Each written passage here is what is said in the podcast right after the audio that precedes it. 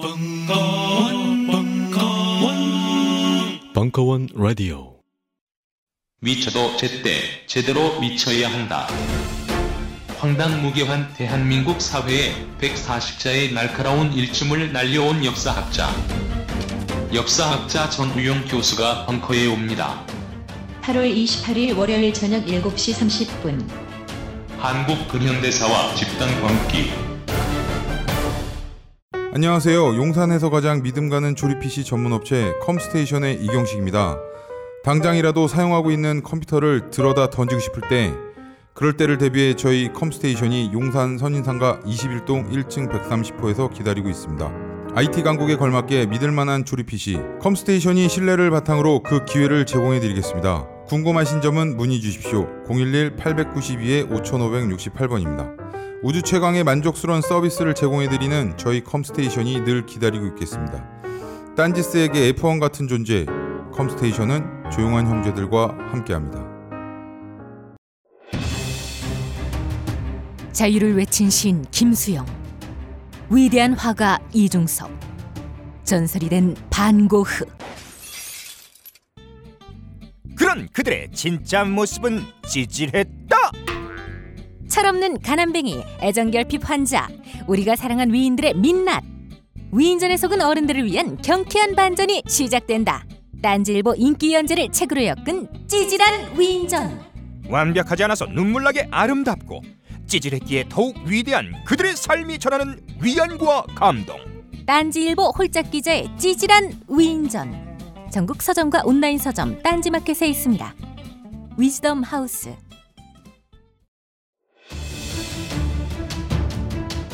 군사부장 핸드의 워키피디아.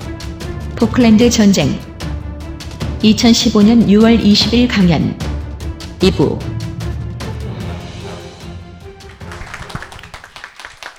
에, 어, 1부에서 이제 정치학적으로 얘기를 했는데 2부에서는 정치적 얘기 조금만 더 하고 실전 사례로 한번 건너가 보겠습니다. 그러니까 여기까지 보시고 전 여러분이 좀 뒷부분에도 정리를 하겠지만은 어, 전쟁과 전쟁이 났을 때 상대 국가가 1대1로 붙었을 때 보면 거의 대부분이 국제 정치학이 문제가 있어요. 국제 정치학적인. 저도 지금 딴지에다가 국제 정치학을 배경으로 한 전쟁사를 연재하는 이유가 우리가 전쟁하면은 북한하고 남한이 전쟁하면 둘만 싸울 것 같죠. 절대 아니거든요. 국제 정치학적으로 배경이 돼 있어야지만은 전쟁이 가능한 거거든요. 그러니까 뭐 비근한 예로 클라우제비치 얘기까지 갈 필요도 없어요. 계속해서 2부에서는 초반에는 조금 더 국제 정치학적 얘기할게요. 어, 당시에 그러면은 세계의 반응에 대할게요. 그러니까 4월 30일이 언제냐면은 영국이 어, 사우스 조지아 섬을 이제 확보를 해요. 그 고물상 때문에 이제 병신이 된 그 섬을 어떻게 정리를 하고 어, 그 전까지만 하더라도 아르헨티나니까 아르헨티나나 영국에서 알렉산더 헤이가 왔다 갔다 해요. 니네 이렇게 해가지고 평화적으로 유엔에서 해결을 해봅시다. 겉으로 얘기를 하면서 정찰 위성을 보여주고 얘네들 이렇게 배치돼 있더라. AIM9에 Sidewinder가 있어요. Sidewinder가 9L 버전이 있어요. L 버전. 그러니까 A, B, C, D, E, F, G, L 버전 지금 X 버전까지 나왔는데 우리나라는 다행히 X 버전이 있어요. 근데 L 버전의 특징이 뭐냐니까 그러니까 이게 열추적 미사일이라고 슉 날아가는 건데 비행기 전투기 보면 뒤에 빨간 불꽃 나죠. 엔진 불꽃. 그걸 쫓아서 날아가는 거였었어요. 그러니까 뒤를 잡아야 되는데 9L은 전투기 몸에서 나는 다른 여론까지 쫓아서 가는 거예요. 더 훨씬 좋은 거예요. 이런 거 몰래 몰래 갖다 줬어요. 그리고 뭐 강수 상륙함도 제공하고 그러고 나서 아르헨티나에 대해서는 금수 조치하고 이게 무슨 의미겠어요, 얘네들은. 여자가 더 좋다는 거죠. 역시 여자를 이기는 남자는 없어. 그래서 미국은 이런 평이었어요. 그 다음에 넘어가니까 페루. 이게 제일 중요해요. 12발의 액조세를 수입해 아르헨티나에 건네려다 말았어요. 그러니까 액조세가 프랭 음, 포클랜드 전쟁에서 어떤 의미인지는 뒤에서 다 나올 수 있거든요. 근데 영국과 프랑스한테 걸려요. 그리고 수송기 열 대를 주겠다고 얘기해요. 페루 애들은. 그러니까 지네 편 들어준 거죠. 그 다음에 칠레 애들 대놓고 영국 편이에요. 왜? 얘는 지금 한국하고 일본하고 붙어 있는데 중국이 일본하고 싸요. 그럼 우린 중국 좋아하잖아요. 그런 거예요. 이 새끼가 그런 애들이었거든요. 어, 1년 전부터 그 비그레이업에서 서로 싸우고 있었던 거예요. 독도 가지고 막 싸우고 있는데 여기 가서 뭐 센카쿠로 또 싸우는 거야. 그럼 난 그럼 중국 편 들어야지. 똑같은 거예요.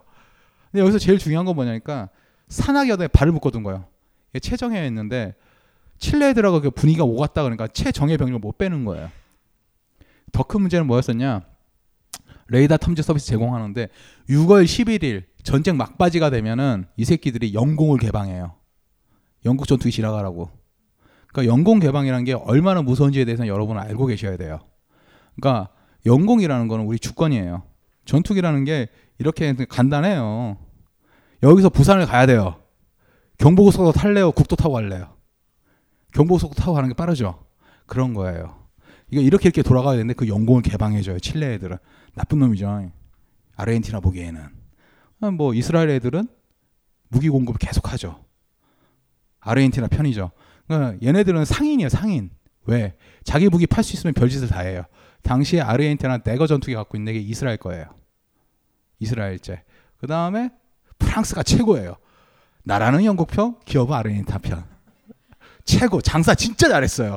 뭐 했었냐니까 이런 거예요. 액조세 미사일이 있어요. 액조세 미사일이 날라가요. 이게 당시에 다섯 발밖에 없어요. 그러니까 포클랜드 정쟁의 최고의 수혜자 누구냐? 프랑스. 왜? TV 광고를 계속 틀어주니까 액조세가 날라서 셰필드 격침해요. 우와 프랑스 최고 최고 이러니까 대처가 성명을 발표해요. 프랑스 무기가 아르헨티나 넘어가면 안 된다. 뭐 그런 식으로 협박을 하니까 밑에라기 속으로 저가의 병신아 이러면서 속으로는 겉으로는 우리는 그런 짓 안 한다. 무기 안 넘어간다.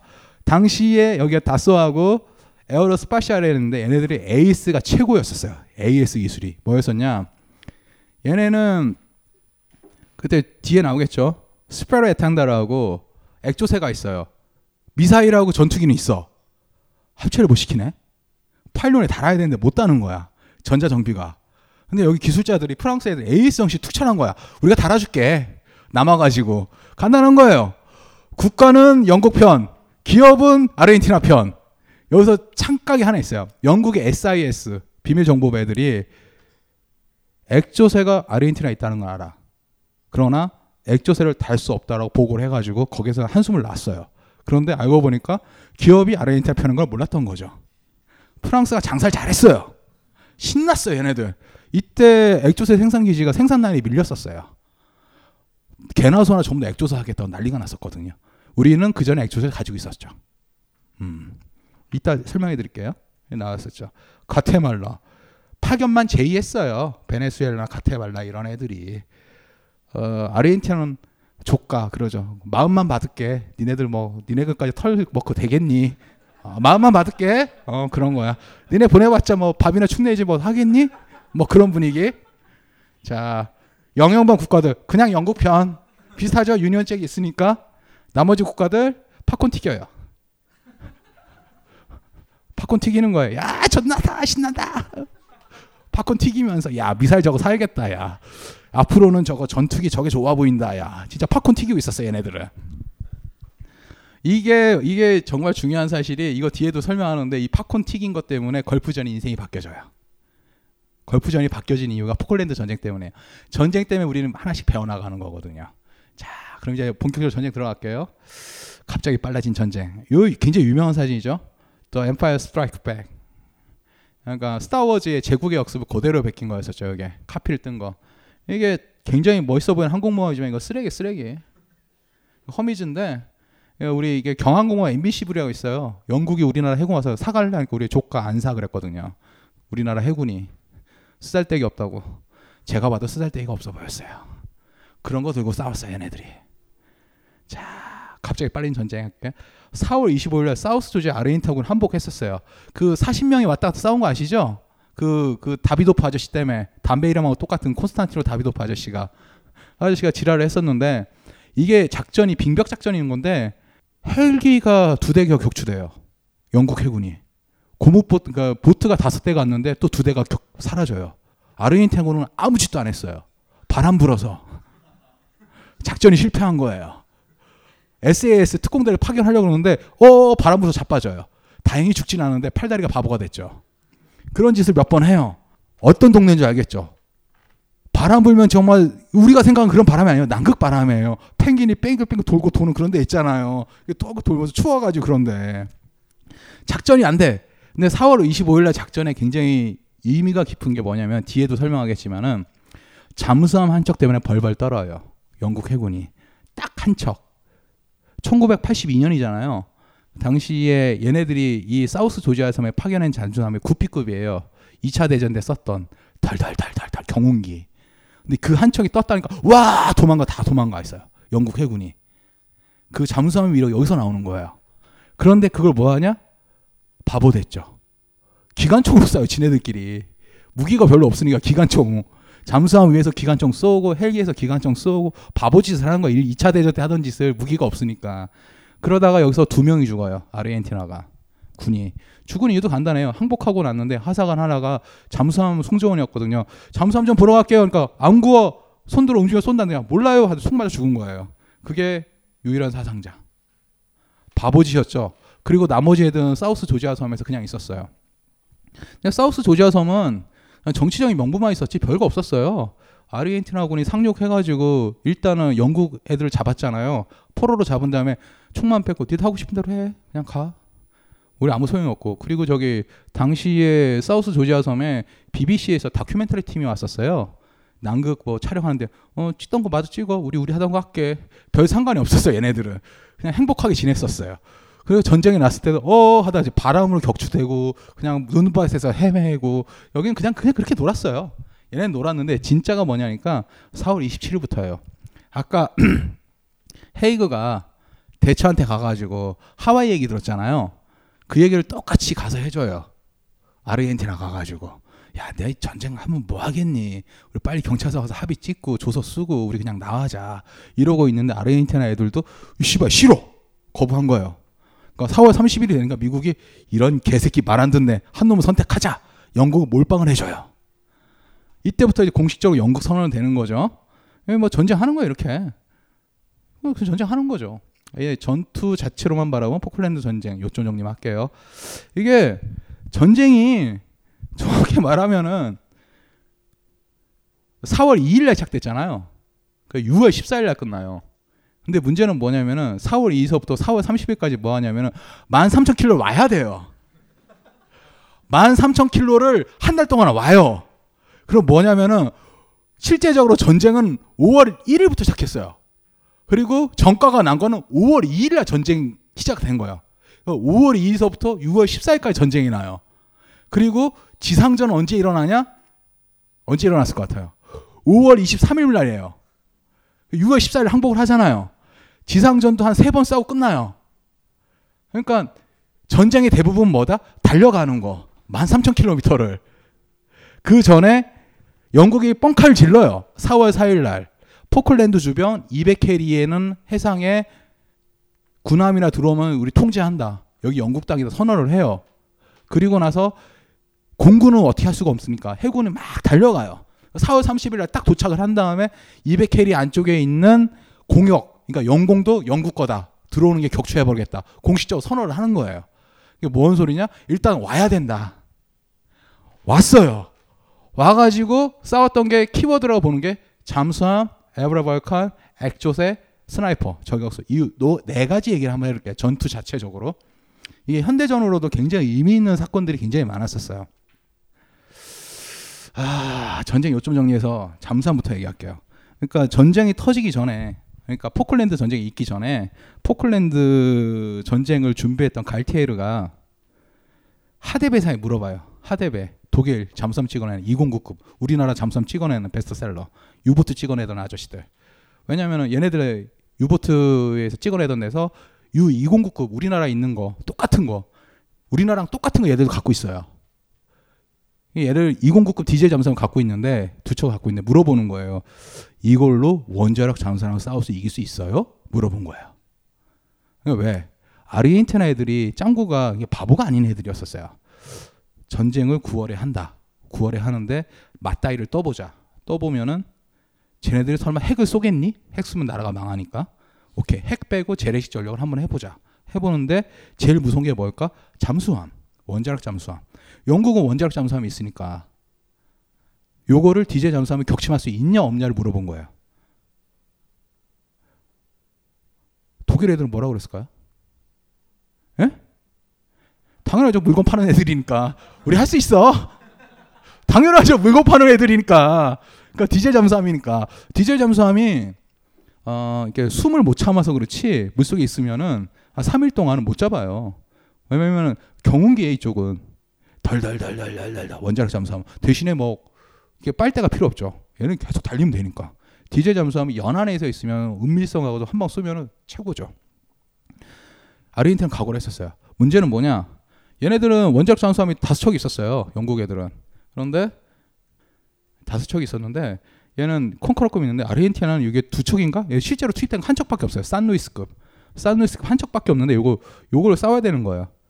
자, 요거부터 얘기해 줄게요. 이거 옆에 있는 거는 그냥 이제 보라고 하는 거예요. 요거 아브라발 칸이고 요거는 나중에 다시 할게요. 이게 우리나라도 있어요. 이거 이따가 다시 설명해 주는데 아르헨티나 애들이 정말 멋진 짓을 해요. 최고예요. 자, 포클랜드 4월 4일 날 딱 터지니까 4월 2일 날 딱 끝난 거예요. 4월 2일 날. 4월 2일 날 전쟁이 시작됐잖아요. 근데 4월 1일 날 4월 1일 날 레이건이 이걸 다 알자마자 바로 갈티에르한테 전화를 해요. 전화를 계속해. 전화해. 받아 이 개새끼야. 바새끼 하니까 씹어. 갈티에르는. 왜냐하면 전화 받으면 욕할 거 뻔하니까. 그럼 이제 내가 왜 하는지 알아? 물어보는데 모르는데 그럼 전화 끊어버리죠 여자애들은. 똑같은 거예요. 화났다고 막 계속 얘기하는데 결국 물어보는 거죠. 왜 전쟁 하려고 그러니? 그러니까 어쩔 수 없는 거예요. 왜 잠수함을 보냈으니까. 갈티에르도 잠수함을 보내버렸거든요. 잠수함이라는 건 무선 침묵 상태에서 추락시켜버리면은 작전 해역에서 있을 때까지는 전화 못 하거든요. 문제는 대처도 똑같았어요. 전쟁 나자마자 제일 먼저 영국이 믿을 수 있는 최강 전력이 잠수함이었거든요. 스파르탄을 보내버려요. 그 다음에 콩코러를 4월 4일에 보냈는데 얘들이 원자력 잠수함이야. 이 힘을 최초로 세계 최초로 하는 거야. 23일간 빼기 치도록 가는 거야, 얘가. 출발해. 그러니까 바로 포클랜드로 가는 거야. 가서 얘의 목표가 뭐냐니까 마요 5월 25일 함을 격침하라는 거예요. 베네스팅코 대 마요. 그 간단해서 5월 25일에 그냥 그냥 5월 25일 함이라고 그럴게요. 함 이름이 5월 25일이에요. 아, 5월 25일에 뭐냐면은 그 어, 아르헨티나 독립 기념일. 그러니까 우리나라 8.15 같은 날. 8.15처럼 5월 25일 한국만 격침해라고 얘기를 하는 거예요. 얘 목표가 있는데 존나게 달려가 23일간 원자력 잠수함이. 이거는 진짜 원자력 잠수함이니까 가능한 거예요. 디젤 잠수함은 기름 넣어야죠. 3일마다 하면서 올라와야죠. 뭐 해야 되는데 얘네들은 밥만 안 떨어지면 계속 가는 거야. 원자력 엔진 돌리면서 막 시속 막 25노트, 30노트 가는 거예요. 얘네들은 디젤 잠수함은 3노트, 5노트로 달려야 되는데 얘는 계속 달려가는 거야. 달려가서 포클랜드 해역에 딱 도착을 했네. 이게 보이네. 헤네럴 벨그라노. 그러니까 제네럴 벨그라노로 생각하면 돼요. 얘가 누구냐면 우리나라 치면 안중근 같은 부신문. 아니 아니야 윤봉길 윤봉길이다. 폭탄도 김구 선생 같은 독립운동가. 그러니까 스페인하고 독립전쟁 독립운동했을 때 이 아저씨가 좀 유명했나 봐요. 당시에 아르헨티나 항공모함이 영국제예요. 그리고 이건 미국제고 이게 이게 경순양인데 이게 2차 대전 때 진주만 해도 살아남은 애거든요. 그게 넘긴 거예요. 이거 우습게 보면 안 되는 게 우리나라도 그랬었어요. 우리 기어링급 기어링급 배 가져와가지고 그 2차 대전 때 쓰던 거잖아요. 우리 2000년대까지 썼어요. 근데 이거를 딱 줬어요. 근데 이거를 발견했어. 5월 2일 제2차 세대전 최대 최고 전자 원자력 최초 실전차가 최초 전가. 이게 48시간 동안 얘를 쫓아가는 거예요. 얘를. 그러니까 다 이게 뒤에도 나오겠지만은 이게 어디냐? 아, 포클랜드 섬에 있으면은 얘하고 얘 요거 베네스거 대 마요 얘 5월 25일 함하고 얘네 두 개가 뭐였었냐니까 포클랜드 섬이 딱 있으면은 남쪽에 하고 북쪽고 양쪽에 하나씩 배치해서 합치를 하는 거야. 그래서 영국 기독 함대가 13,000km 막 달려오잖아요. 그 앞에서 지키는 거예요. 그리고 영국에 나오기 전에 포클랜드의 제공권을 우리가 먼저 가져가자. 라는 작전에서 포위를 하듯이. 그런데 이 콩코로는 이 항공모함 격침하기로 했는데 남쪽에 가보니까 얘가 있는 거야. 당시에 마요가 기간이 조금 이상해가지고 속도가 안 나와가지고 뻘쭘하게 있으니까 돌아갈까 말까를 하고 있던 상황이었거든 얘가. 근데 얘가 아까 말씀드렸죠. 4월 7일 날 포클랜드성 공역 200캐리는 해상 못 들어가게. 근데 아르헨티나가 소심했었어. 200캐리 들어가면 격침될까 그 밖에 있었어요. 정치적으로 아 이게 걸리면 안 되겠다. 핑계 안 되게 꼬투리 안 잡혀야지. 전쟁하는 주제에. 근데 콩코러가 이걸 봤어. 보자마자 제일 먼저 한 게 뭐냐면 연락을 해요. 본국에다가 우리 지금 스탠바이 해놨는데 쏠까 말까 쏠까 말까 대기 대기 대기 회의를 해요. 격침을 할까 말까 여유 있죠. 영국 애들은 격침을 하면 전쟁인데 하는 게 낫겠죠? 어떻게 할까요? 고민을 막 하는데 오케이 그럼 격침해. 격침을 해요. 격침을 해요. 월에 두 발, 세 발을 쐈는데 두 발이 격침에 맞아가지고 펑 날라가요. 최초의 제대로 된 원자력 잠수함의 최초 전과예요.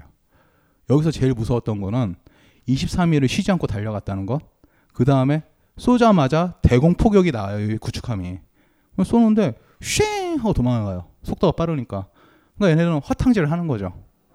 이 전, 이 어뢰 격침 하나가 포클랜드 전쟁을 180도 뒤바꿔 놨어요. 그전에는 아르헨티나하고 영국하고 맞닿아 뜨면 해볼만 하다는 거예요. 왜? 우리도 쓰레기 같지만은 쓰레기 같은 항공모함이 한 척 있었어요. 이걸 영국 거였거든요. 2차 대전 때. 이랬는데 이거를 네덜란드 팔았어요. 네덜란드가 어, 아르헨티나 니네 사갈래? 어 사갈래. 중고로 사간 거예요. 중고 나라에서. 사갔는데 이게 삼각으로 사갔는데 얘네들이 5월 25일 한 붙여가지고 스카이호크라고 이상한 게 있어요. 영가판인데 나름 괜찮은 공격기예요. 요거를 막 띄우고 막 난리가 났었어요. 이것만 있었으면 되는 거였었는데 잠수함 한 척이 기함이라고 할 수 있는 벨그라노를 박살을 내니까 어떤 함도 안전하지 않다는 거야. 포클랜드 근해에 있었던 영국 해군 함정하고 항공모하고 항구로 가서 안 나와. 안 나오는 거야. 포클랜드에 있었던 보병들은 손가락 빨고 앉아 있는 거야 이제부터.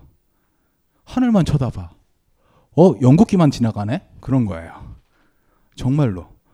이 잠수함 한 척의 위력 때문에 애들이 완전 돌아버리는 거예요. 아르헨티나 애들이 손을 못 쓰는 거야. 이거 어떻게 처리해야 되는데. 그렇죠? 이 콩커러의 이 한 방이 전쟁의 기세를 완전 뒤바꿔 버려요. 한방 먹고 시작하는 거죠. 그리고 난데 이거는 그 뒤에 5월 4일 날 대갚아줘요. 아르헨티나가 이틀 뒤에 액조세로. 근데 당시에 요 이 애초에 전략이었었던 요 함대하고 요 함대 지나가는 그 차이가 이렇게 나오는 거예요. 요거하고 요거의 비교를 한번 보세요. 이건 중고나라 거고 이건 신품을 산 건데 뭔 차이가 보여요? 예? 그렇죠. 개떼처럼 가죠. 항공모함이 여러분 생각하기엔 굉장하게 중무장을 한 것 같은데 어, 러시아의 쿠즈노제프 정도면 그 미친 거죠. 항공모함이 아니고 걔네는 항공 순양함이거든요. 가판 밑에 미사일 되게 많이 달려 있어요. 그런 거 제외하고 영국의 이런 항공모함들은 무장이 거의 없어요. 뭐 골키퍼 같은 CIWS 그러니까 팔랑스나 아, 램, 아, 뭐 시스페로 같은 것만 달려 있어요. 자기 방어 문장. 나머지는 뭐냐? 이지스, 대장 구축함, 뭐 보급함. 여기 밑에는 LA급이나 버지니아급 한두 척이 밑에 짱 박혀서 잠수함이. 항모 전달을 만들어 움직이는 거예요. 항공모함은 자기 방어 능력이 없어요. 항공모함은 비행기가 무기이지. 항공모함의 가장 큰 무기는 가판이라고 그래요. 비행기를 날리는 가판이 무기인 거예요. 그렇기 때문에 혼자 가면은 언제나 격침당해요. 얘네들은 그냥 가면 죽는 거예요. 그러니까 언제나 항공모함은 항공모함 전단하고 움직여요. 혼자로 움직인 적은 없어요. 가면 무조건 격침이니까. 아르헨티나가 항공모함 보유국이라고 하지만 실전에서 못 썼던 이유 중에 하나가 항공모함 전단을 만들 수가 없었어요. 항모 전단이 몇 척 있었었는데 쓰레기고 콩코라가 와서 순양하면 격침한 거 보니까 어머 아 뜨거 역시 안 되는구나 알고 돌아간 거예요. 자 그러면 이제 이제 아시겠죠 이 차이를. 우리나라가 항공모함 한 척 있다고 해가지고 항모 전단을 꾸리기 힘든 아 지금 꾸릴 수 있겠다. 이지스함도 있고 대잠을 할 수 있으면 한번 만들 수 있을 것 같다. 그러니까 뭐 독도함에다 이거저거 붙여가지고 가상극도 그린 이유가 바로 그거예요. 그러니까 배 한 척으로 움직일 수 있는 힘은 없었거든요. 그러면은 아르헨티나는 어땠을까? 요건 다 설명한 거죠. 제해권, 제권 모두 넘겨 시작했었고 배치 포클랜드 봉쇄하겠다는 전략이 붕괴된 거예요. 북쪽에는 항공모함, 남쪽에는 순양함. 제해권, 제해권 이렇게 폭 감싸 안자 양팔 벌려가지고 근데 어머 아뜨고 한 그냥 나가 떨어진 거예요. 그럼 이제 어떡하냐? 얘네들이 또 잠수함이 있었던 거야. 209급이 산루이스급이 정말 훌륭한 잠수함이에요. 왜? 세 번의 돌파를 성공해서 볼까요? 산루이스 한치 작전에 투입했죠. 영국 해군이 가장 두려워했어. 그 두려운 만큼 실력을 보여줬어. 정말로 최강의 잠수함이었어요. 당시에 왜? 세 번의 침투, 세 번의 공격, 세 번의 실패. 정말 최고의 항공 잠수함이었었어요. 볼까요? 첫 번째 어뢰 경우 9km 거리에서 이 유선 어뢰라는 거 아시죠? 어뢰에 유선이 달려 있어요. 윙 쫓아가는 게. 그런데 단락이 돼가지고 선이 끊어져요. 9km짜리에 이후 영국 해군 대잠 헬기 세 척의 초경을 통해 20시간을 추격해요. 20시간을 쫓아갔는데 위협해봐 도망마요. 아 괜찮았죠. 두 번째 9km가 너무 빡세니까 4.5km 줄였어. 더 가까이 가서 쐈어. 영국 항공모함 격침했어. 불발되네. 세 번째 공격. 야 4.5km 안 되겠다. 2.7km 더 가까이 간 거야. 가서 공격. 어뢰가 불발되네. 세 번에 실패하니까 작전 포기가 기환해요. 당시 영국 어땠었냐? 34일 때 영국 해군 한 척을 잡기 위해서 대잠전을 투입 수 200발이 넘는 폭력 어뢰 공격을 해요. 여기에다가 안 되는 거예요. 그래서 나중에 와서 왜 어뢰가 안 되냐? 하대배 기술진이 아르헨티나 병신 그러는 거예요. 왜? 케이블 왜 거꾸로 꼽냐? 아까 얘기했어요 유보트 얘기할 때 케이블을 이렇게 꽂아야 되는데 거꾸로 꽂고 어뢰 관리에다가 막 구멍이 나 있고 뭐 이상한 짓을 한 거예요. 하상안에 케이블 거꾸로 꽂은 거야. 어뢰 장전하는 애가 지금 목숨이 왔다 갔다 하는 상황에 조국의 존망에 걸려 있는 상황에 케이블만 똑바로 꽂았으면 되는데 만약에 이때 인비시브나 허비즈가 한 번 격침이 됐죠? 전쟁 끝났어요. 아르헨티나 이기죠. 왜냐하면 뒤에 액조세 얘기 나올 때도 나오겠지만은 아르헨티나의 가장 큰 목표는 항공모함을 없애자는 거예요. 현대전은 뭐다? 제공권을 가진 놈이 이긴다. 20세기 초까지만 해도 뭐였었냐? 바다를 장악하는 자가 세계를 지배하는 거였었어요. 21세기 하늘을 지배하는 자, 세계를 지배하는 거예요. 같은 거예요. 제공권만 없애면 돼. 쟤네들이 13,000km를 날라오겠어요? 실제로 날아왔어요. 바보짓을 했지만. 그런데 바로 앞에서 공격을 하려면 항공모함 두 척만 없애면 되는 거예요. 얘네들이 와가지고 아르헨티나들이 시바 시바 독일제 좋다고 하더니 쓰레기네 보니까 얘네 와가지고 독일 애들이 와서 보니까 야 이 새끼들아 선을 잘못 꽂았잖아 어, 이렇게 꼽는 거 아니었었어요? 니네 뭐 배웠어? 그런 거예요. 세 번의 침투를 했었어. 어, 정말 멋있게도 세 번의 침투를 세 번의 공격 타임에도 공격을 했어요. 다 좋았어요. 세 번의 어뢰 불발이 났어요. 말이 돼요 이게? 이 잠수함의 위력인데 이걸 한번 보셔야 돼요. 2차 대전 때 유보트의 위력처럼 영국 애들은 미친 듯이 200발이 넘는 어뢰 폭내를 쏘면서 이한 척을 잡기 별짓을 다 했어요. 근데 실패하죠. 잠수의 위력이 다시 한번 나오는 거예요. 자, 넘어갈까요? 그 다음에 블랙박 작전이라는 게 있어요. 이게 뭐냐니까 5월 1일 날 있었던 건데 공군 애들이 영국 공군 애들이 한번 우리도 한번 뭐 좀 보여줘야겠다 생각한 거예요. 근데 당시에 영국은 가난했잖아요. 거지였어요. 개 거지라 가지고 당시에 V포스, V범브라는 게 있어요. 세 가지 V로 했었던 게 어, 여기 있다는 아브라발칸, 아브라발칸하고 빅터 폭격기, 어, 발리언트 폭격기. 그러니까 이 세 가지를 V 시리즈가 있는데 이 V 시리즈 중에 이 마지막 태역을 했었던 게 아브라발칸이라는 거예요. 요거, 요거 아브라발칸. 문제는 이게 82년도 태역하려고 했었어요. 근데 82년도 전쟁이 나네. 원래 이게 어, 이게 참 사연이 기구한 게 이거 태역을 했을 때 아르헨티나 우리 이거 사깝게 협상하고 있었어요. 그리고 전쟁이 나니까 어 너한테 안 팔고 너한테 쏠게 그러는 거예요. 자 문제는 태역을 준비하고 있었었는데 요걸 하려는데 폭격기 한 대를 보내기 위해서 11 공중급기 11대가 투입이 돼요. 더 문제는 한 번 왔다 갔다는 연료가 200톤이 드네. 그리고 이게 태역 준비하는 거였었어요. 이제 버리려고 해체하려고 하는 거였었잖아요. 일단 조종사가 없어. 조종사를 데려와야 돼. 두 번째는 이거는 핵 폭격을 위한 거지 재래식 폭격을 하려는 게 아니었었어요. 폭탄을 던져본 적이 없어, 애들이. 훈련도 안 했어. 근데 이걸 던지려는 거예요. 왜? 영국은 가난하지만 자존심이 있다는 거 보여주려고. 그래서 블랙박 작전이라는 걸 해야 돼요. 앞에도 있었죠. 여기서 여기까지 가는 거야. 그러니까 여기 영국에서 출발할 수는 없잖아요. 예? 이게 어센션 섬이라고 여기 남대서양 여기 대서양 사이에 있는 섬이 있어요. 여기에 여기서 여기까지가 편도로 7,500km예요. 그러니까 왔다 갔다 하겠다는 거야. 그러면서 공중구비기를 11대를 쫙 놓고 한 대가 이렇게 쩍쩍쩍쩍 가면서 연료를 받고 가서 폭격하러 돌아가는 작전인 거예요. 정말 미친 짓이죠. 이 작전을 한 거예요. 폭탄 한번 떨어뜨려 보겠다고. 그 폭탄의 목표는 어디냐? 포클랜드의 스탠리 공항. 언제나 그렇지만 공항이 제일 목표예요. 미친 거죠. 아니 그 폭격기 한 대, 진짜 한 대 뛴 거예요. 한 대 가가지고 예비기로 갔어요. 한 대를 가는 거예요. 한 대 가는데 공중급이 11대가 준비하고 있는 거야. 기름 넣어주려고. 200톤을, 200톤을 넣어주자. 가보자. 간 거예요. 1차 공격 때 스탠리 공항 할 줄에 한 발 맞췄어요. 한 발. 그 한 발이 하룻밤 만에 다 복구할 수 있었어요. 그리고 아르헨티나군이 그 폭탄 공자리에 그림을 그려요. 우리가 복구 안 한 것처럼. 위에서 보면 아 구멍 아직 뚫려 있구나. 폭격 안 하니까. 여유를 부린 거죠. 아무 소용 없었어요. 이게 블랙복 작전이 11, 7번이 있어요. 7번. 이 미친 짓을 7번 했다고요. 어센션 섬에서 11대 공중급유기 준비했다고 200톤을 쓰면서 왔다 갔다 11, 7번 했다고요. 7번을 했는데 두 번은 악천후 때문에 취소. 나머지 다섯 번을 왔다 갔다 한 거예요. 이걸 했는데 의외의 성과를 보여요. 스탠리 공항은 그거 했는데 아르헨티나 본토 애들이 벌벌벌 떨어요. 왜?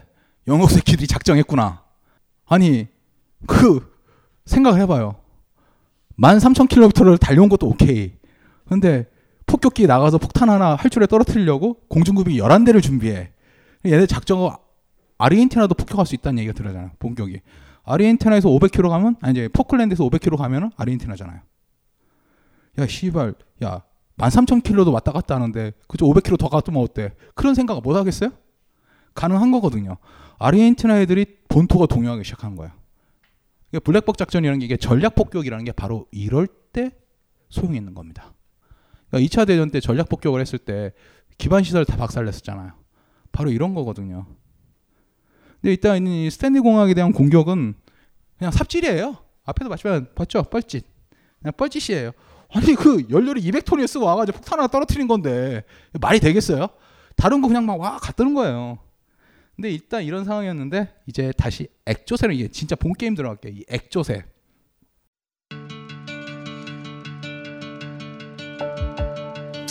여러분들이 좀더 즐겁게 남은 여러분의 인생 동안 단 몇 초라도 더 즐거움을 기쁨을 가질 수 있는데 조금이라도 도움이 되었으면 합니다.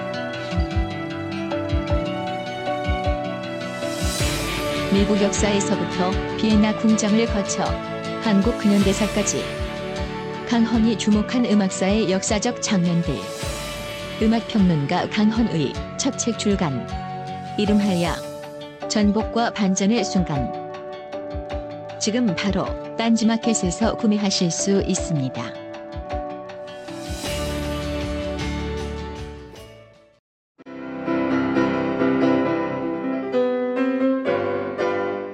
클래식은 너무 멀리 있거나 혹은 너무 가까이 있다.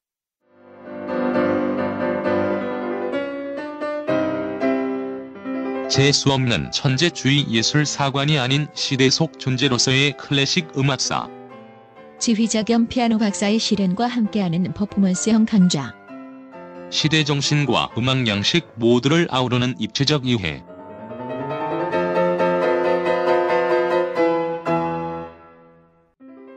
(2015) 벙커원 울트라 스페셜. 클래식 끝판 48주 과정. 강헌, 송창진. 올케 올케 클래식. 자세한 사항은 벙커원 홈페이지를 참조하세요. 각종 사회 비리와 거짓말에 처절한 똥침을 날려온 딴지일보가 마켓을 열었습니다. 기자들이 검증해 믿을 수 있는 상품들을 은하계 최저가로 판매하여 명랑한 소비문화 창달에 이바지할 딴지마켓. 이제 신뢰를 쇼핑하세요. 주소는 마켓.딴지.com 우리는 생각했습니다. 실외는 가까운 곳에 있다고. 우리가 파는 것은 음료 몇 잔일지 모르지만 거기에 담겨 있는 것이 정직함이라면 세상은 보다 건강해질 것입니다. 그래서 아낌없이 담았습니다. 평산네이처, 아로니아 친, 친, 친. 지금 딴지마켓에서 구입하십시오. 액조세는 이게 진짜 본 게임 들어갈게요. 이 액조세. 함대함 미사일. 그러니까 우리나라 같은 경우는 하푼도 있고 액조세도 있고 다 있어요. 우리나라는 좋은 거 다 가지고 우리 것도 만들어요. 우리가 또 좀 사짜 기질이 좀 있어가지고 대한민국 사람들이 무기 구입할 때 보면은 이런 말 해도 되는지 모르겠지만은 프로 쇼퍼라고 해야 되나? 물건을 잘 사요. 사기 치면서. 어, 우리나라 좀 잘못 알고 있는 것 중에 하나가 우리 맨날 눈탱이 맞고 방사청 비리 같은 거 많이 있잖아요. 보면 야 우리 참 병신같이 산다 그렇게 생각하잖아요. 무기 시장에서는 한국 새끼들 아 독한 새끼들이네 진짜 그래요. 대표적인 게 액조세 미사일이에요. 이게 1982년도에 나온 무기 게 썼잖아요. 82년도 우리가 이거 74년도에 샀어요. 74년도에 박정희 시절에. 그러니까 우리 대한민국 사람들의 피해는 사, 사짜 기지 좀 있는 것 같은데 박정희 시절에 이거 샀을 때 어떻게 썼냐니까 당시 미국에 하품 미사일이 있었어요. 같은 거예요. 그러니까 소나타가 있으면 그 옆에 골프컵이 있는 것처럼 소나타 옆에 옆에 K5 있는 것처럼 비슷한 거예요. 하푼을 사니까 미국이 좆까 안 팔아 그러는 거야. 우리 프랑스 거 살란다? 그래 프랑스한테 가요. 프랑스가 이걸 만들었고 엑조세를 사게 안 팔아 이 개새끼야 그러는 거예요. 프랑스가 그래? 너희 A300 사주려고 그랬는데. 오 진짜 그렇게 된 거야. one plus one으로 살게 그런 거예요.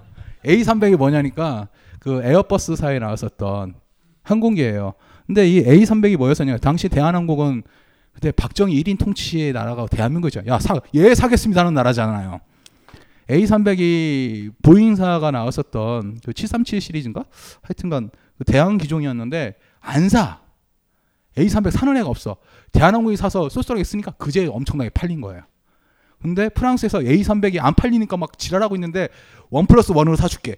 원래는 항공기를 사면 미사일을 껴주는 게 아니라 우리가 미사일을 사면 항공기를 껴준다. 이런 게 one plus one으로 가자. 그러니까 call. 엑조세를 가져요. 근데 문제는 뭐였었냐니까 당시에 한국이 하푼을 사달라고 미국에 그랬었잖아요.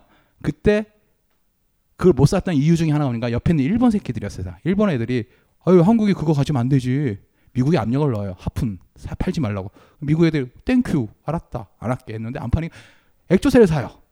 그러니까 어 하니까 미국이 차라리 우리 거 줄게. 우리 것도 사. 그래서 우리가 하푼도 가지고 엑조세도 가지게 돼요. 일본 애들 어 씨발 이러고 있는 거고. 이런 무기를 굉장히 많이 가지고 있어요. 우리 K1 전차 있죠.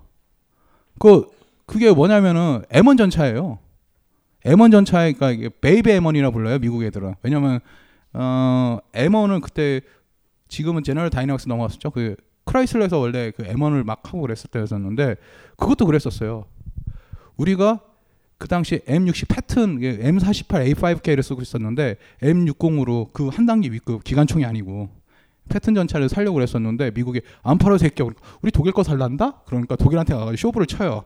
레오파트를 살까 이거 살까 그러니까 어 그거 뺏길 것 같아. 야 우리가 하나 해줄게. 우, 우리 한국의 무기가 다 이런 식이에요. 그러니까 조기 경보기 들어올 때도 우리 그 피사이 하나 샀잖아요. 야 저거만 사면 단독 입찰 수익이 하면 우리가 손해 본다. 이스라엘 애들 끌고 오는 거야. 살 것처럼. KF 사업할 때도 라팔 데리고 왔었잖아요. 이유가 그거예요. 쇼부 치려고. 그런 식인 거죠. 무기 수입할 때 보면 우리가 흥정을 좀 해요. 뭐, 뭐 방사청이 생경 비리를 좀 저질러서 그렇지. 생경 비리죠. 여하튼 넘어갈게요. 여하튼 액조세 문제를 할게요. 이 당시에 그 액조세가 그때 들어온 액조세예요. 이게 뭐냐면은 해전의 역사를 바꿔요. 해전의 역사를. 그 전까지의 해전의 역사가 포대포 거한 거포주의였었는데 진주만에서 비행기로 배를 격침하면서 이제 비행기가 끝났었잖아요. 근데 이제는 미사일이 날아가는 거야. 함에서 함으로 미사일 쏴도 되고 공대함을 미사일 쏴도 되는 거고. 이게 뭐였었냐니까 이게 셰필드예요. 셰필드 쇼크. 그러니까 5월 2일 날 5월 2일 날 콩커러가 원자력 잠수함이 우리 아르헨티나에 순양을 박살냈잖아요. 딱 이틀 지나서 액조세를 쏘는 거예요. 셰필드에다가 문제 이거 불발탄이에요. 에? 아 액조세 쐈는데 맞긴 아닌데 안 터졌어. 안 터졌는데 로켓이기 때문에 불이 붙어가지고 화재로 그냥 격침된 거예요. 아 불발탄이에요 불발탄. What alarmed the naval authorities so much that day was the new technological development in war at sea, the Exocet missile. Sheffield had been hit by one of these French made devices fired 20 miles away from aircraft flying too low to register on the ship's radar. 근데 세상 사람 뭐 아나 불발이고 나발이고 격침 됐으니까 격침이구나 하는 거지. 어, 격침에 그 불발탄 안 터졌다니까요? 안 터졌어요. 봐봐 구멍만 났잖아. 불만 나고 그냥 뭐 그냥 끝난 거예요. 그러니까 액조셀 속가로 근데 대한 미사일 등장한 거야. 이게 중요해요. 영국 정보부는 액조세가 아르헨티나에 도입되긴 했지만 아직 기술적으로 활용 불가능해요. 아까 말했죠. 프랑스가 나라는 영국 편, 기업은 아르헨티나 편. ASL 해준 거예요. 이걸 해줬는데 액조세 쌌는데 미사일이 불발이라는 거. 근데 격치면 돼요. 왜? 연료가 나무다 뻥 불이 나니까 한 방 제대로 먹었죠. 이때부터 이 액조세를 막기 위해서 모든 게 달라져요. 전쟁 방식이. 이게 무슨 얘기가 되냐면은 그 뒤에 있을 때 이걸 터졌을 때 아까도 말했지만 대초 수상이 더 이상 팔지 말라고 쇼를 하니까 밑에랑이 조카이 병신아 이러면서 우리 안 팔 겁니다 얘기해놓고 생산 라인 돌리나 정신이 없었어요. 왜 다른 나라에서 주문이 밀려오니까 아 진짜 이것 때문에 엑조세 진짜 많이 팔렸어요. 근데 엑조세는 구리다는 거. 아, 차라리 하푼을 사지.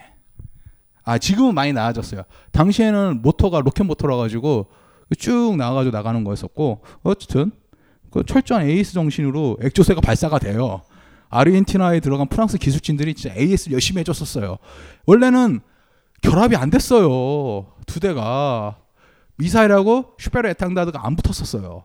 근데 기술진들이 밤새 가지고 공밀레를 한 거예요. 우리가 고쳐줄게, 우리가 고쳐줄게, 붙여줄게, 붙이고 날라 올라요. 그렇죠. 말비나스 영웅들. 말비나스가 뭔지 아세요? 예. 그러니까 일본 애들이 우리 독도 보고 다케시마 그러잖아요. 우린 독도라 부르고 같은 거예요. 포클랜드 애들, 영국에는 포클랜드, 아르헨티나 애들은 말비나스. 여기 보이는 게 좀 생각해 볼 게 뭐냐면은 요 해리어 해리어 유일한 지금 우리 돈 먹는 하마가 됐던 F-35를 제외하고 지금까지 실용화된 수직 이착륙기 중에서 가장 유명한 놈이죠. 물론 어, 소련의 포저라는 야크 38이 있었지만은 그 말 그대로 쓰레기였고 요게 있어요. 해리어. 요걸 믿고 간 거였었어요. 당시에 아르헨티나하고 포클랜드군이 싸웠을 때 육군 해군 애들은 거의 대부분 그냥 쓰레기였었어요. 잘 싸우긴 했는데 아, 싸운 적도 없다. 없는 애들도 있었다. 항복한 애들도 있고 뭐 여하튼 그랬는데 아르헨티나 국민들이 말비나스의 영웅이라고 외치는 딱 한 종류의 사람들이 있었어요. 파일럿. 왜냐하면 공군이 아니었어요. 공군도 있었고 해군 파일럿들도 있었어요. 해군 항공대 애들하고 얘네들.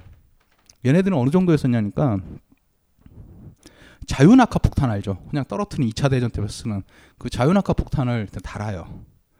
달아요. 배에다가 아니 자기 전투기에다가.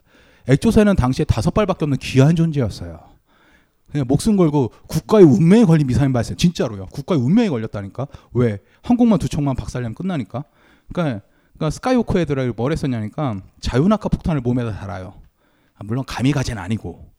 그래가지고 아르헨티나 본토에서 날아올랐어요. 왜 스탠리 공항에는 진짜 문제가 뭐냐? 9월 달이 되면은 여기를 어, 스탠리 공항, 그러니까 포클랜드에 있는 성 공항에 있는 이거를 전부 다 전투기가 날아올 수 있도록 확 포장을 하고 뭘 했었어야 돼요. 4월 달에 이렇게 준비를 하고 준비를 할 수 있었어요. 웬걸 부두 위에 있는 크레인이 부러졌네. 아 그게 우발적인 사고로. 그래가지고 그게 안 됐던 거예요. 9월 달에 했었으면 점령을 하고 이렇게 해가지고 했으면은 스탠리 공항에서 전투기를 발진할 수 있으면은 100% 아르헨티나가 먹는 거죠. 근데 무슨 얘기냐? 500km 밖에서 나온 거예요. 본토에서. 물론 공중 구비가 있어서 구비를 받는다 하더라도 채공 시간이 한계가 있는 거야. 포클랜드 섬에서 우리가 공중 구비를 가지고 있는 이 필요한 이유가 바로 거기에 있는 거야.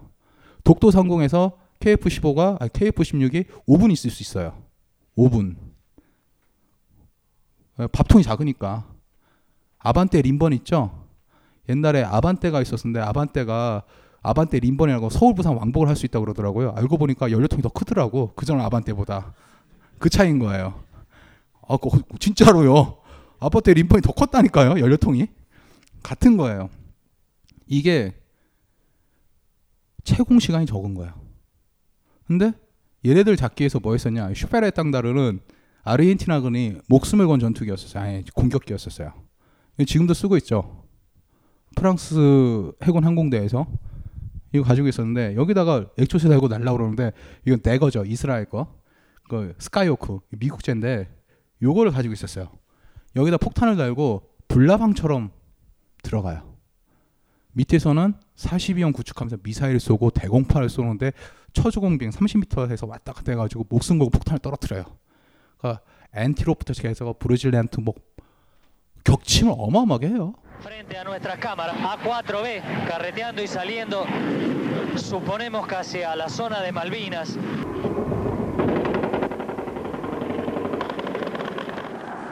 상륙 카메라 떨어뜨려가지고 한 번에 55명을 폭사시키고 107명을 골로 보내요 얘네들이. 그리고 대, 거의 대부분이 반수 이상이 포클랜드 섬 앞바에 떨어져 죽어요. 근데 죽고 죽고 죽는데도 목숨을 걸고 달려들어요. 어떤 정도 그래서 아르헨티나 국민들한테 말비나스 영웅들이란 해 공군 파일럿들은 최고의 찬사였던 거예요. 그러니까 이 뒤에도 말하겠지만은 당시 이 전쟁을 기록 그 기획했던 갈티에르는 그 다음에 쫓겨나요. 쫓겨낸 다음에 군부 독재를 했었는데 얘가 가택연금 10년 당해요. 우리나라 저 백탐사 간 거죠. 백탐사에 갔는데 그 제목이 간단했었어요. 신성한 말비나스를 지키지 못한 죄. 민족주의 끝을 보여주죠. 근데 이 해군 공군 파일럿 애들은 당시에는 아르헨티나 전 국민의 영웅이었었고 영웅정에 확 진짜 장난 했어요. 열, 그 여덟 대가 여덟 대 아니까 열두 대가 투입돼 가지고 거의 여덟 대 이상이 막 격추가 되는데도 끝까지 폭탄을 떨어뜨리고 사라져요. 이 말비나스의 영웅들에 관한 얘기를 한번 해볼게요. 아, 이 해리어라는 게 이게 페가수스 엔진을 달고 있었었는데 이게 마하를 못 찍었었어요. 그러니까 수직으로 올라갔고 이렇게 펴서 이렇게 날아가는 거였거든요. 그러니까 경항공모함이라는 거하고 어, 고정익 항공기가 돼서 정규 항모의 차이가 뭐냐니까 정규 항모는 캐터펄트 증기로 쏴주는 거예요. 쏴주는 거기 때문에 이거 같은 경우는 뭐 F4 팬텀이나 뭐 통캣 뭐 그런 거 날릴 수가 있는데 요거 같은 게 경항공모함은 그러니까 그 영화가 뭐더라? 스키 점프하는 영화가 하정우 나오는 거? 예, 네, 국가대표 똑같은 거예요. 항공모함에도 스키 점프대를 다는 거예요. 그 점프 시키는 거예요, 비행기를.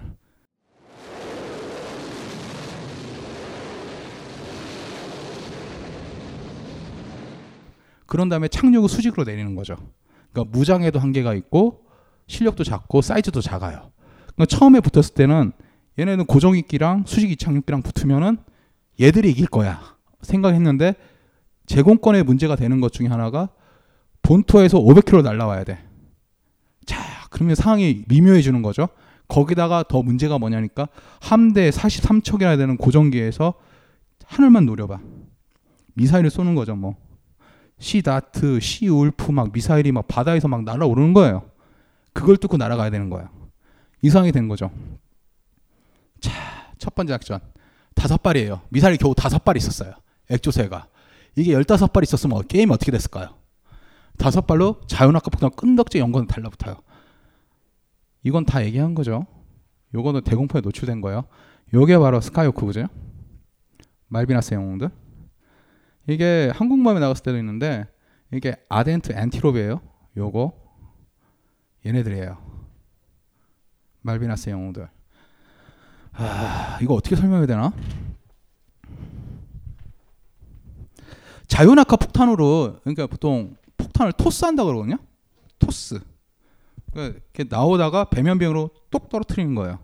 요즘은 뭐 제이담이나 뭐가 나오면은 전부 다 내비게이션이 달려 있어요. 폭탄마다. 그러니까 진짜 GPS를 달아놔, 내비게이션을 달아놔요. 그러니까 3m 밑에서 좌우측으로 떨어져 떨어집니다. 지가 알아서 그렇게 해요. 물론 이렇게 말을 하진 않아요. 아가씨가 나와가지고. 물론 그렇게 말을 안 해요. 지가 알아서 떨어지는 거지. 오차 범위 내로. 아, 이게 말도 함부로 못하겠다. 그러니까 내비가 달렸다 생각하시면 돼요. GPS가 짜서 들어가는 건데 이 당시엔 토스를 해야 돼요. 토스가 뭐냐면은 비행기를 슉 가다가 톡 해가지고 하면 폭스가 똑 떨어지는 거야. 그러니까 지가 떨어지는 걸 미분적분 생각하는데 간단히 눈대중으로 던진다고 생각하면 되는 거예요. 눈대중으로 더 떨어지겠구나 하고 던지는 거예요. 그 짓을 하는 거예요. 500km를 날라와가지고 공중급이 한번 받고 밑에서 미사일이 날라오고 폭탄이 날아지고 밑에서는 미사일하고 폭탄을 쏘는데 자기는 눈대중으로 던지고 달려가는 거예요. 그런데 이런 짓을 해가지고 영국 함대의 반을 손상을 입혀요. 이게 그 당시에 스카이워커 애들하고 네거 애들 그리고 스페로 에탕다르 근데 슈페로 에탕다르는 최대한 지네들 지켰어요. 필살기니까 쪼카 하나밖에 없는 쪼카 나머지는 불나방처럼 함대 방공 뛰어드는 거죠. 그러니까 대표적인 예가 이런 이 작전이 있었어요. 어, 예, 요거. 그러니까 요 포클랜드 상륙 작전이 5월 21일 날 영국 지상군이 포클랜드 들어가요. 이때는 이제 승기가 기운 상태죠.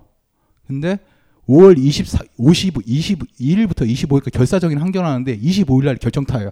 생각을 해봐요. 8월 15일 날 일본 애들이 부산 쳐들어온다면 어떻겠어요? 광복절 날. 목숨 걸지 않겠어요? 다른 날도 아니고 8.15 때 쳐들어온다면은 독립기념일이에요 5월 25일 날. 이때 편대가 뭐였었냐니까 여기 인비시블에 이게 보이죠? 스키 점프. 이게 점프하는 거 이렇게 이렇게 점프. 이게 바로 해리어들, 이게 시킹 헬기가 있는데 요거 때문에 유행해가지고 뭐 개나 소나 뭐 태국이나 이런 애들 당국만 사는 거예요. 에쿠스는 못 사고 티코 한번 사보자 하면서 나름 쓸만하다는데 이게 우리 우리 한국 해군에 이거 와서 사가라고 하는데 우리 안 사갔어요. 이게 인빈시블급이 이게 세 척이 있었었는데 이거 다 매각돼 버리고 지금 없거든요. 예, 한번 볼게요. 이게 허미즈예요. 말비나스 영웅도 허미즈. 그러니까 이게 코벤트리 이것도 격침돼요. 어, 격침되는데 어떤 거였었냐? 아 이게 5월 25일 날이 192주년이거든요. 그러니까 얘네들도 아는 거야. 일본 쪽발이가 파리로 쳐들어오면 야 얘네들 쟤네들 강복절인 거 우리 몸 조심하자. 자폭한다. 그런 상황이었죠. 그러니까 이런 거예요. 5월 25일 날 전투에 대해서 얘기를 할게요. 이게 왜냐면은 아르헨티나 애들이 굉장히 그 해외 공군 파일럿들이 목숨을 걸고 자기의 쪼카를 한번 써보겠다 덤벼든 전투에서 자기 목숨을 초계와 같이 버린 전투였거든요. 말비나스 영웅들 하이라이트예요. 간단히 말해가지고 A팀, B팀 있어요. 아까 액조세 미사일 얘기했었죠. 프랑스 애들이 신나서 하고 쏘는 거. 이게 뭐냐면 함대함 미사일이에요. 근데 이거 공대함 미사일을 바꾼 거예요. 그러니까 하푼이라는 게 원래 함대함이었었는데 액조세가 전투기 달고 쏘는 거 공대함으로 쏘는 거 보니까 요. 미국 애들도 부랴부랴 우리도 하늘에서 쏘는 걸 한번 소프트웨어를 넣어보자고 업그레이드를 해요. 그러니까 이게 액조세가 다가오는 사거리가 있어야 되는 거잖아요. 근데 이거를 시선을 끌어줘야 누가. 시선을 끌어줘야 된다고 액조세를. 액조세를 달고 스페러 에탕다르가 쭉 날아가잖아요. 근데 이것만 날아가면은 영국 함대가 얘만 노리잖아요. 그러니까 스카이호크가 먼저 날파리들이 먼저 가는 거야. 날파리들이 가가지고 교란을 하는 거죠. 얘네들이 자유낙하 폭탄, 얘 깨져 토스. 얘네는 내비도 안 달려 있어. 눈대중으로 찾아가는 거야. 여기서 좌회전 한번 하면 될까 하고 이렇게 가가지고 도는 코벤트리를 자유낙하로 격침을 시켜요. 그리고 얘네들이 막 격파되고 도망간 사이에 이쪽에 정신 없는 상황이잖아요. 이때 엑조세를 빡 쏘는 거예요. 다시 한번 셰필드처럼 한번 박살 내봐라. 쭉 갔어요. 근데 두 발을 쐈어요. 두 발 쐈는데 문제가 뭐냐니까 하나는 chaff하고 flare에 날라갔어요. chaff를 막 뿌리는 거야. 아, 또 설명해야 되는 거야. chaff가 뭔지 아세요? chaff가 뭐냐면은 아유 PD분은 아실 것 같은데. 농담이고요. chaff가 뭐냐면 아 저분이 방공포대 나오셨어요. chaff가 뭐냐면은 건초란 어, 건초란 뜻이에요. 건초란 뜻인데 뭐냐니까 그냥 은박지 생각하면 돼. 은박지. 원래 최초에는 은박지로 썼거든요. 은박지. 그러니까 미사일이라는 게 열추적 미사일이 가면 flare라고 불꽃을 퍼트려요. 그러면 이 교란이 되니까 일로 가잖아. 왜냐면 그 열을 쫓아가는 거니까. 그러니까 열추적 미사일이 맨 처음에 나왔을 때는 미사일이 쫓아오면 태양을 향해 점프를 해서 쭉 날아올라요.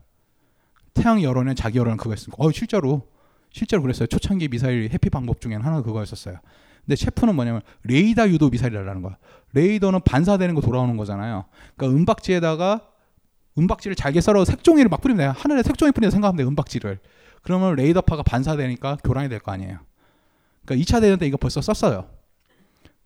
근데 이게 막 날아가니까 얘가 액조세가 두 발 중에 하나가 글로 유도가 되는 거 체프가 되고 나머지 하나가 얘로 간 거예요. 그러니까 허미즈한테 날아갔는데 아이고 세상에 최후의 목표 허미즈가 공격을 하려고 하는데 얘한테 맞았네. 왜? 이게 있는데 이게 이거보다 더 커 보였거든. 얘는 그냥 큰 데한테 가거든. 다한 거죠. 이게 뭐냐니까 아틀란타 컨베이에요. 쫙 보세요, 이게. 이 비행기 보이죠? 콘테 이렇게 쌓은 거예요. 영국은 가난하잖아. 그러니까 상선 위에다가 하- 전투기 몇 대 놓고 이거 항공망 대형으로 썼던 거예요. 이거 뒤에는 이게 맞은 거지. 당시에 인비시블인가 허미즈에 보면 앤드류 왕자가 타고 있었거든요. 시킹 조종사로 아 이 사람 여자 많이 막 이렇게 찝적거리고 정- 정말 부러워하는 왕자 중에 하나인데 평소에는 정말 이 새끼가 개새끼네 뭐네 욕 많이 처먹다가 전쟁 날 때 반짝 헬기 몰고 가가지고 여기서 활약을 하니까 역시 노블리스 오블리제도 하는 있어요. 그래놓고 또 돌아와서 여자랑 또 놀고 하, 인생 그렇게 살아야 돼. 하여튼 걔가 그 미사일 날아가는 거 봤어요. 그 정도로 진짜 위험한 데 있었던 거예요. 근데 아르헨티나 애들이 핵심의 일격 이제 한 발밖에 안 남았는데 그걸 여기다 쏜 거야. 이거 맞으면 되겠지? 얘가 맞아야 되는데 뒤에는 얘한테 맞은 거야. 얘가 있는 30명만 죽은 거예요. 아르헨티나가 운빨이 당한 거죠. 미사일을 한 발 남았는데 이제 진짜 한 발 남았어요. 네 발을 다 쓴 거야 이제 이 작전에서. 그러니까 당시에 말비나스의 영웅들 같은 경우에는 이 모든 작전을 했을 때 앞에서 보면 총알바지가 될 거 이미 알고 있었는데도 가가지고 용감하게 코벤트를 격침해요. 밑에선 대공포화가 올라오고 미사일이 날라오고 기름이 떨어지지 않는 그 압박 속에서도 그러니까 아까 말했던 그 네 명의 그 애들 뭐 이야기 뭐 해주라고 그러는데 뭐 여기까지만 해주고 근데 중요한 사실은 당시에 어, 이런 노력들이 한번 물어뜯는 이 노력이 전황을 엄청나게 바꿔놔요.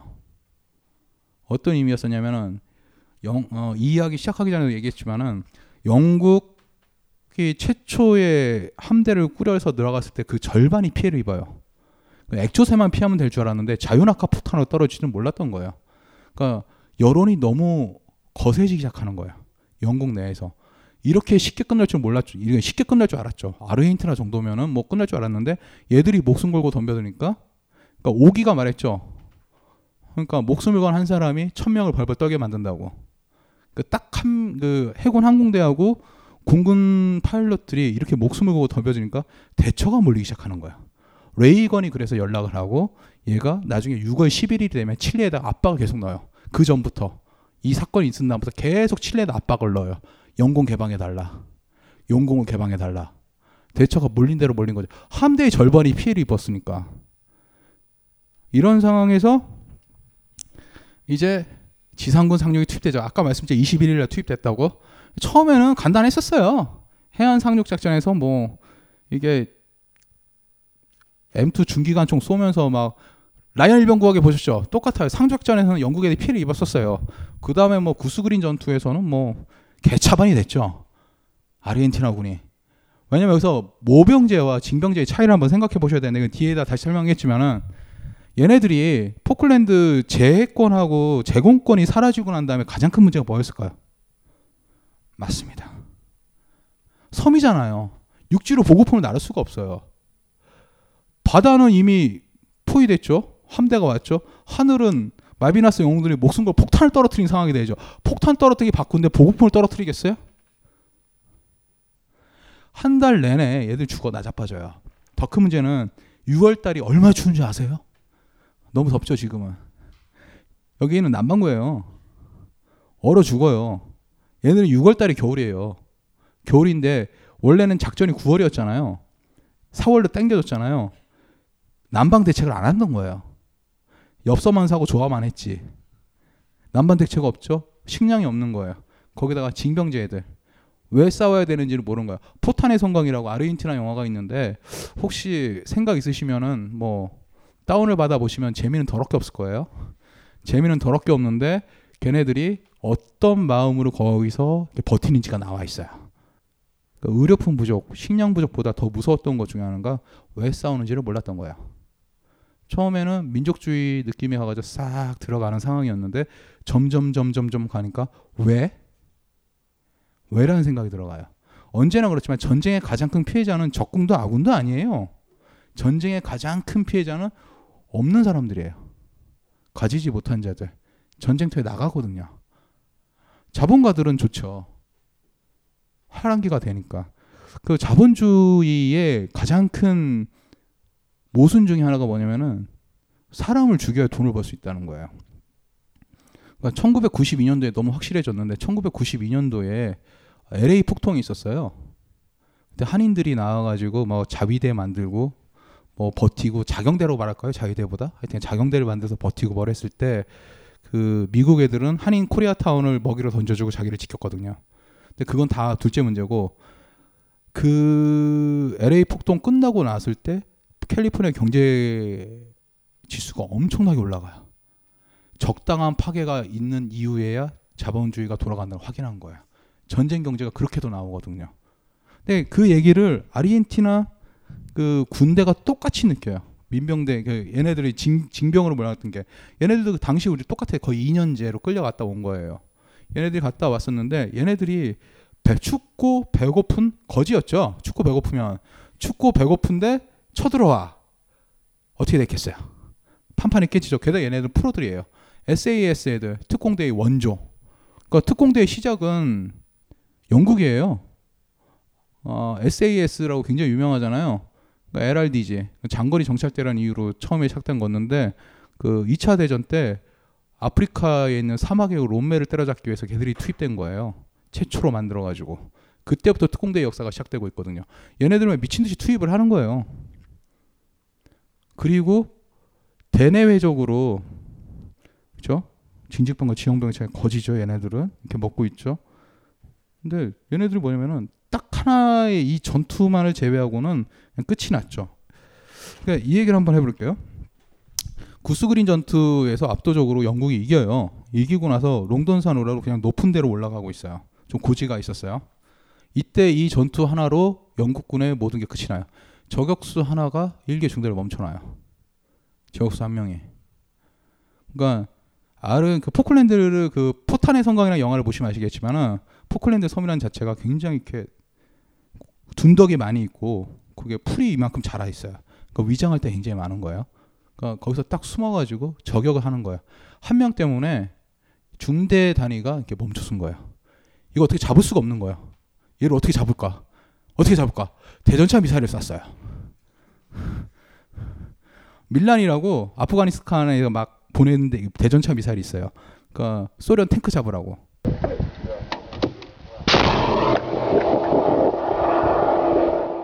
그 대전차 미사일을 저격석에 아낌없이 쏘기 시작해요. 대전차 미사일, 칼 구스타프 막 굉장히 좋은 거 있어요. 그 무반동 총 있는데 그 83mm짜리예요. RPG 같은 거예요. RPG는 아니구나. 90mm라 어, 생각하면 되겠다. 막 쏘는 거예요. 얘를 하나 잡기 위해서 저격수를. 당시에 이 저격수 때문에 피해가 굉장히 컸었는데 아르헨티나 애들은 어느 정도까지 가냐면 군대 갔다 오신 분 아실까요? 59경 기관총 12.7mm. 그 총알이 이만한 건데 12.7mm가 있어요. 뭐 대전차용으로 만들었다가 이렇게 중기관총이 유명한 건데 거기에다가 스코프를 달고 쏘기 시작하는 거예요. 원거리 저격을 하기 시작한 거죠. 영국 애들이 판판에 죽어 나자빠지죠. 저격수의 위력이라는 건 여기서 이렇게 심각하게 움직여야 됩니다. 이렇게 되니까 나중에 어떻게 됐냐? 영국 애들이 심리전을 펼치기 시작해요. 심리전. 우리 구루카 투입한다. 이 한마디에 애들이 흩어지기 시작해요. 구루카 투입한다는 한마디에. 구루카 혹시 아세요? 아시는 분? 뭐예요? 아, 최고죠. 네팔 용병 중에서 가장 무식하기로 유명한 뭐 그러니까 2년 전에 한번 이런 사건이 있었었죠. 구루카 용병 중에서 한 명이 퇴역을 하기 위해서 인도에 갔었거든요. 인도에서 네팔 올라가는데 인도 유명하잖아요. 강간의 나라. 인도가 강간의 나라거든요. 그 지하철 대나 아니 그 기차 안에서 대낮에 있는데 여자애 한 명을 강간하겠다고 막 수십 명이 덤벼드는 거예요. 13명인가 14명인가 기차간에서. 얘가 쿠쿠리 단검 하나 가지고 다 때려잡았잖아요. 예, 용병 하나가 퇴역하려고 가려다가 어? 저 새끼 왜 강간하려고 그래? 칼 하나 들고 다 때려잡은 거예요. 13명인가 14명인가를. 그리고 딱 끝난 거죠. 이 네팔에 구루카 용병을 보낸다는 이 사실 하나만 딱 들어가고 나니까 애들이 흩어지는 거예요. 그 정도로 애들 구루카가 유명하거든요. 2차 대전 때목 따고 귀 자르고 막 그런 거 많이 했던 애들이거든요. 아, 역시 최고는 네팔. 목을 잘 따니까. 아, 그쪽은 그 용병 되는 게 네팔 쪽은 진짜 용병 되는 게 지금 치면은 어 행정고시 합격이랑 똑같아요. 학원이 따로 있어요. 용병을 테스트하기 위해서 용병하기 위한 우리 구급 공무원 그 노량진에 하는 것처럼 학원이 따로 있어요. 학원에서 열심히 가르쳐요. 가르친 다음에 보내는 거죠. 구루카를 투입하겠다는 게 애들이 막 민심이 동요하는 거죠. 군심이 흔들리기 시작하고 이 상태에서 애들이 끝이 나요. 그러니까 저격수 롱던산에서 저격수 막 이렇게 활약을 하고 미사일을 쏘고 이때 뭐 대대장이 막 갖고 막 그런 얘기가 막 있었는데 그 다음에는 뭐 심리전을 사용할 정도로 바보가 돼요. 그리고는 항복이죠. 6월 14일 날 포클랜드 전쟁이 끝났어요. 그 지상전은 의외로 싱겁게 끝이 나요. 왜냐면은 롱던산 전투에서 뭐 박격포 몇 탄 쏘고 뭐 저격수 쏘고 하는데 이미 생각 해 보세요. 하... 서울역 노숙자가 있어요. 서울역 노숙자랑 최홍만에 붙으면 누가 이기겠어요? 최홍만은 있는데 얘를 한 달간 굶겨. 옷도 뺏어놓고 덜덜덜 떠게 해놔. 한 달 뒤에 보자. 한 달 뒤에 싸워요. 누가 이기겠어요? 최홍만이 이기죠. 같은 거예요. 밥도 안 준 상태에서 그때는 혹시 갈티에르가 6월은 따뜻하다 생각한 게 아닐지도 몰라요. 6월이니까. 근데 그때는 겨울이었잖아요. 이 상태에서 얘네들은 끌려온 애들이고 얘는 모병제 애들이었거든요. 단위가 달랐었어요. 왜? 참전 보너스가 나오잖아. 이쪽은. 그리고 왜 싸워야 되는지 이미 알고 있었었고 얘네들은 23일간 계속 달려갔잖아요. 함상에서. 배 타고 갔잖아요. 23일간 얘네들은 계속 훈련을 시켰었어요. 총알 잔뜩 주면서 야 이럴 때 이렇게 하고 이렇게 하고 작전 준비를 다 하고 들어간 거였었어요. 그럼에도 불구하고 저격수한테 막 발목을 잡히자 우리 구루카 쓸 거다. 그걸 계속 심리전 얘기하는 거예요. 구루카를 쓰겠단 말에. 어 내기 어떡하지? 코가 잘리면 어떡하지? 이런 생각을 하는 거죠. 구루카가 많이 잘라가거든요. 많이 잘라요. 이렇게 잘라가지고 막 이런 식으로 하니까 얘들이 맛이 가는 거죠. 그리고 종전이 됩니다. 이게 바로 74일간의 포클랜드 전쟁의 이야기입니다. 이 얘기를 좀 하는데 끝나고 나서는 너무나 간단한 게 이 아저씨는 이게 반란 일어나서 끝이 나요. 반란이고 국민들이 들고 일어나죠. 너무나 다행히 포클랜드 전쟁으로 아르헨티나는 민주화 길을 갖게 돼요. 그리고 아르헨티나의 청춘들은 너무 행복하게 돼요. 왜? 징병제가 폐지됐으니까. 모병제로 넘어가요. 그리고 갈티에리는 아까도 말씀드렸지만은 신성한 말비낫을 지키지 못한 죄로 백담사로 끌려가요. 그리고 우리 대처 여사, 아 훌륭하신 우리 대처 여사, 신자유주의가 미국과 함께 이제 전 세계 토대가 돼요. 이걸로 삼선을 하게 돼요. 포클랜드 전쟁으로. 왜냐하면은 그 전대 포클랜드 전 이전 때는 내년도 총선에 얘는 반명이 떨어진다. 거짓말 못하고 대처는 그냥 끝난 상태로 알고 있었거든요. 이 전쟁이 끝나고 났으니까 이 국정 동력원을 가지고 86년도 10월 27일 날 그 유명한 빅뱅을 일으키는 겁니다. 어, 구글 검색해 보세요. 86년 10월 27일 날 빅뱅을 일으킵니다. 그러니까 금융계에 있는데 뭐 관세 다 철폐하고 막 난리가 나는 거예요. 그러니까 시티를 월스트리트 저널처럼 만들어 버린 거예요. 월스트리트처럼 만들어 버린 거예요. 영국이 금융 자본주의로 넘어갈 수 있는 핵을 만들어 버려요. 이제 그때부터는 버는 새끼는 벌고 없는 새끼는 뒤져라. 라는 세상이 되는 거예요. 영국과 미국이 손을 잡으니까 전 세계 금융 자본주의 싱가포르에 HSBC 있죠. 싱가포르이 금융 허브가 된 걸 알아 기억하셔야 되는 거예요. 포클랜드 전쟁 때문에 그렇게 된 거예요. 우리가 IMF 때 거덜난 이유 중에 하나가 그거였었어요. 1996년도에 무슨 일이 있었냐? 월스트리트 저널에 이런 얘기가 실렸었어요. 한국 애들이 그러니까 젖먹이가 넥타이를 메고 어른 흉내를 내고 있다. 그 기사가 나왔었어요.